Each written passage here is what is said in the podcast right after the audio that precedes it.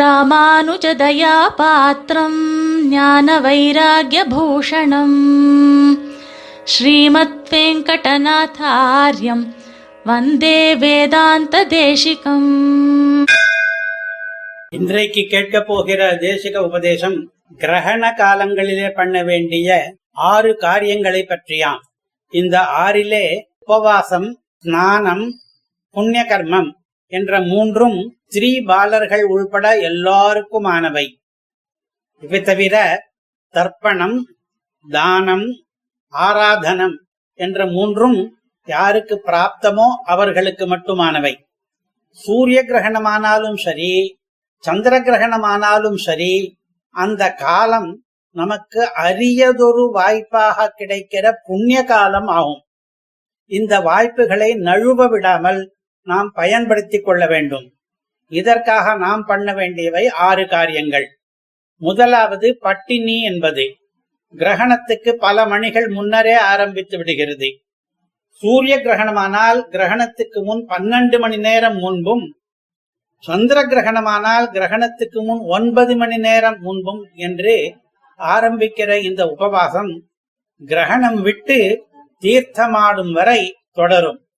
முக்கிய பட்சத்திலே கிரகணம் எந்த முகூர்த்தத்தில் நிகழ்கிறதோ அந்த முகூர்த்தத்துக்கு முன்பு 12 அல்லது 9 மணிகள் என்று கணக்கிடும் போது இந்த உபவாச காலம் இன்னும் கூட அதிகமாகலாம். அசக்தர்கள், பாலர்கள், விருத்தர்கள் இவர்கள் சக்திக்கேற்ப இதில் ஒரு முகூர்த்தத்தை குறைத்துக் கொள்வதும் தகும். வயிறு காலியாக இல்லாவிட்டால் கிரகணம் ஆரோக்கிய கேட்டை விளைவிக்கும். கிரகண காலம் என்பது புண்ணிய காலம் என்று நாம் சொன்னாலும் கூட அதற்கு மாறாக கிரகண பீடை, கிரகண பரிகாரம், கிரகண சாந்தி என்றெல்லாம் கூட வழக்காற்றிலே உண்டு. கிரகணத்துக்கு முந்தி பண்ணின அன்னம் முதலியவற்றை கிரகணத்துக்கு பின்னர் சாப்பிடுவதற்கில்லை. ஊறுகாய், அப்பளம், வடகம் முதலிய சிறகால ஸ்தாயியான வஸ்துக்களை கூட கிரகண காலத்தின் போது தர்ப்பமிட்டு வைத்திருந்தால் ஒழிய பிற்பாடு ஸ்வீகரிக்க கூடாது. தர்ப்பத்துக்கு இருக்கிற மகிமை காரணமாக இவை வைத்திருக்கும் பாத்திரங்களின் மீது தர்ப்பங்களை போட்டு வைத்தால் இவை பிற்பாடும் ஏற்கக்கூடியவை ஆகின்றன. சாதம் முதலியவற்றுக்கு இதுவும் கூடாது. கிரகண புண்ணிய காலத்துக்கு சற்று முன்பே பண்ண வேண்டிய 2 காரியங்கள் உபவாசமும் தர்ப்பம் போடுவதும் என்று கேட்டாயிற்று. கிரகணம் ஆரம்பித்தவுடன் பண்ண வேண்டிய முக்கிய காரியம் புண்ணிய கால ஸ்நானம் என்பது. அசௌகரியமான நாழியிலே சம்பவித்தாலும் இந்த ஸ்நானத்தை பல பேரும் காத்திருந்து எதிர்நோக்கி பண்ணுகிறோம். ஏனென்றால் இந்த ஸ்நானத்துக்கு புண்ணியம் அதிகம். எந்த ஜலத்தில் நீராடினாலும் இந்த காலத்திலே கங்கா ஸ்நான பலன் கிடைத்துவிடும். இதனால் தான் சுவாமி தேசிகன் ஜலமெல்லாம் கங்கஜதாம் உபராகத்தில் என்று அருளுகிறார். உபராகம் என்றால் கிரகணம். உபராக புண்ணிய கால ஸ்நானம் கரிஷ்யே என்று சங்கல்பித்துக் கொண்டு தீர்த்தமாடுவது விசேஷம். கங்கை என்பது பெருமாளுடைய திருவடி தீர்த்தம். அதில் நீராடுவதன் புண்ணியத்தை பற்றி நிறைய புராணங்கள் உத்கோஷிக்கின்றன. பெரியாழ்வார் கூட கங்கையில் குளித்திருந்த கணக்காமே என்று மிகவும் பாராட்டுகிறாரே. கங்கையில் இருந்து வெகு தூரத்திலே வசிக்கிற நமக்கு அது பிராப்தமாகுமோ என்று ஏங்குபவர்களுக்கு இது நல்ல செய்தியாகிறது. கிரகண காலத்திலே நம்மூர் குளம், கிணறுகள் எல்லாம் கூட கங்கா ஜலத்தை கொண்டிருக்கின்றன என்கிறார் சுவாமி தேசிகன். ஆகையால் கிரகணத்துக்கு கிரகணம் நமக்கு கங்கா ஸ்நானம் பிராப்தமாகிறது. இந்த சாஸ்திர சூக்மத்தை புரிந்து கொண்டு நாம் புண்ணியத்தை பெருக்கிக் கொள்ள இது லகூபாயமாக இருக்கிறது, எளிய வழி. கால் கடுக்க தீர்த்த யாத்திரை போகாமலே கங்கா ஸ்நானம் பண்ணுகிற வழி. ஆகையால் கிரகண புண்ணிய கால ஸ்நானத்தை நாம் விடாமல் பண்ணி பயன் பெறுவதே புத்திசாலித்தனமாகும்.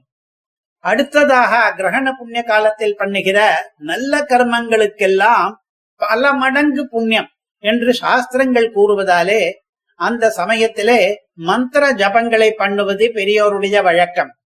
காயத்ரியோ, அஷ்டாட்சரமோ, வேறு ஏதாவது உபதேசம் பெற்றுக்கொண்ட மந்திரங்களோ இந்த காலத்திலே ஜபித்து நாம் மந்திர சித்தியை ஏற்படுத்திக் கொள்ளலாம். சிறுவர்கள் ஸ்தோத்திர பாடங்களை அனுசந்தித்து அதிக பலன் பெறலாம். கிரகணத்தின் போது அதற்கென்று தனியாக சங்கல்பித்துக் கொண்டு திருவாராதனம் பண்ணுவதும் வழக்கம். புதுசாக பெரியோரிடம் மந்திரோபதேசங்களை பெற்றுக் கொள்வதற்கும் இது சிறந்த காலமாகிறது. மந்திரங்களினுடைய ஆற்றல் அதாவது சக்தி குறையாமல் ஆச்சாரியனிடமிருந்து சிஷ்யனுக்கு சங்கிரமிக்க வேண்டும் என்பது இந்த புண்ணிய காலத்தில் நடைபெறுகிற விசேஷம். மந்திர ஸ்வீகாரத்துக்காக நல்ல நாள் பார்க்கிற விதத்தை பஞ்சாங்கங்களிலே பார்க்கிறோமே, அதையெல்லாம் பார்க்காமலே கூட நாம் கிரகண காலங்களை தேர்ந்தெடுத்துக் கொள்ளலாம்.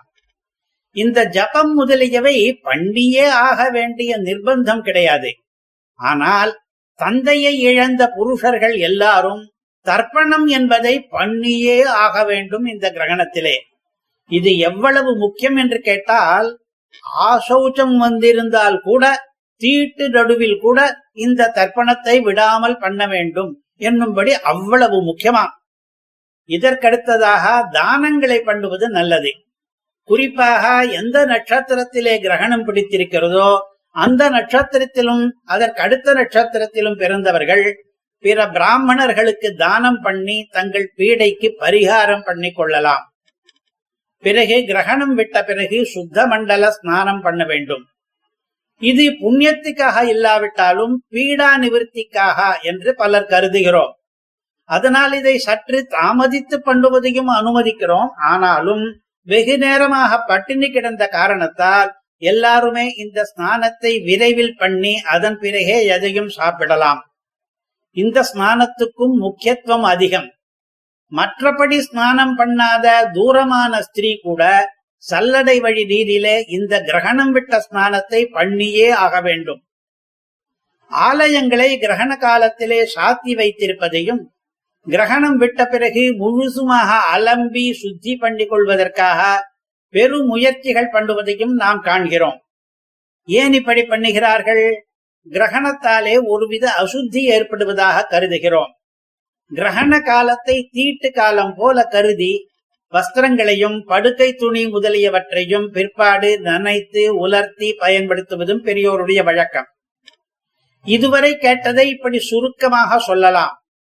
ஒவ்வொரு கிரகணத்திலும் பட்டினி கிடத்தல், புண்ணியகால ஸ்நானம் பண்ணுதல், மந்திர ஜபம் முதலிய தெய்வ காரியங்களை பண்ணுதல், பித்ரு தர்ப்பணம், தானம், கிரகணம் விட்ட பிறகு சுத்த மண்டல ஸ்நானம் என்கிற ஆறும் பண்ண வேண்டும்.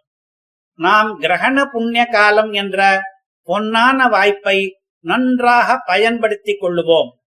வந்தே வேதாந்த தேசிகம்.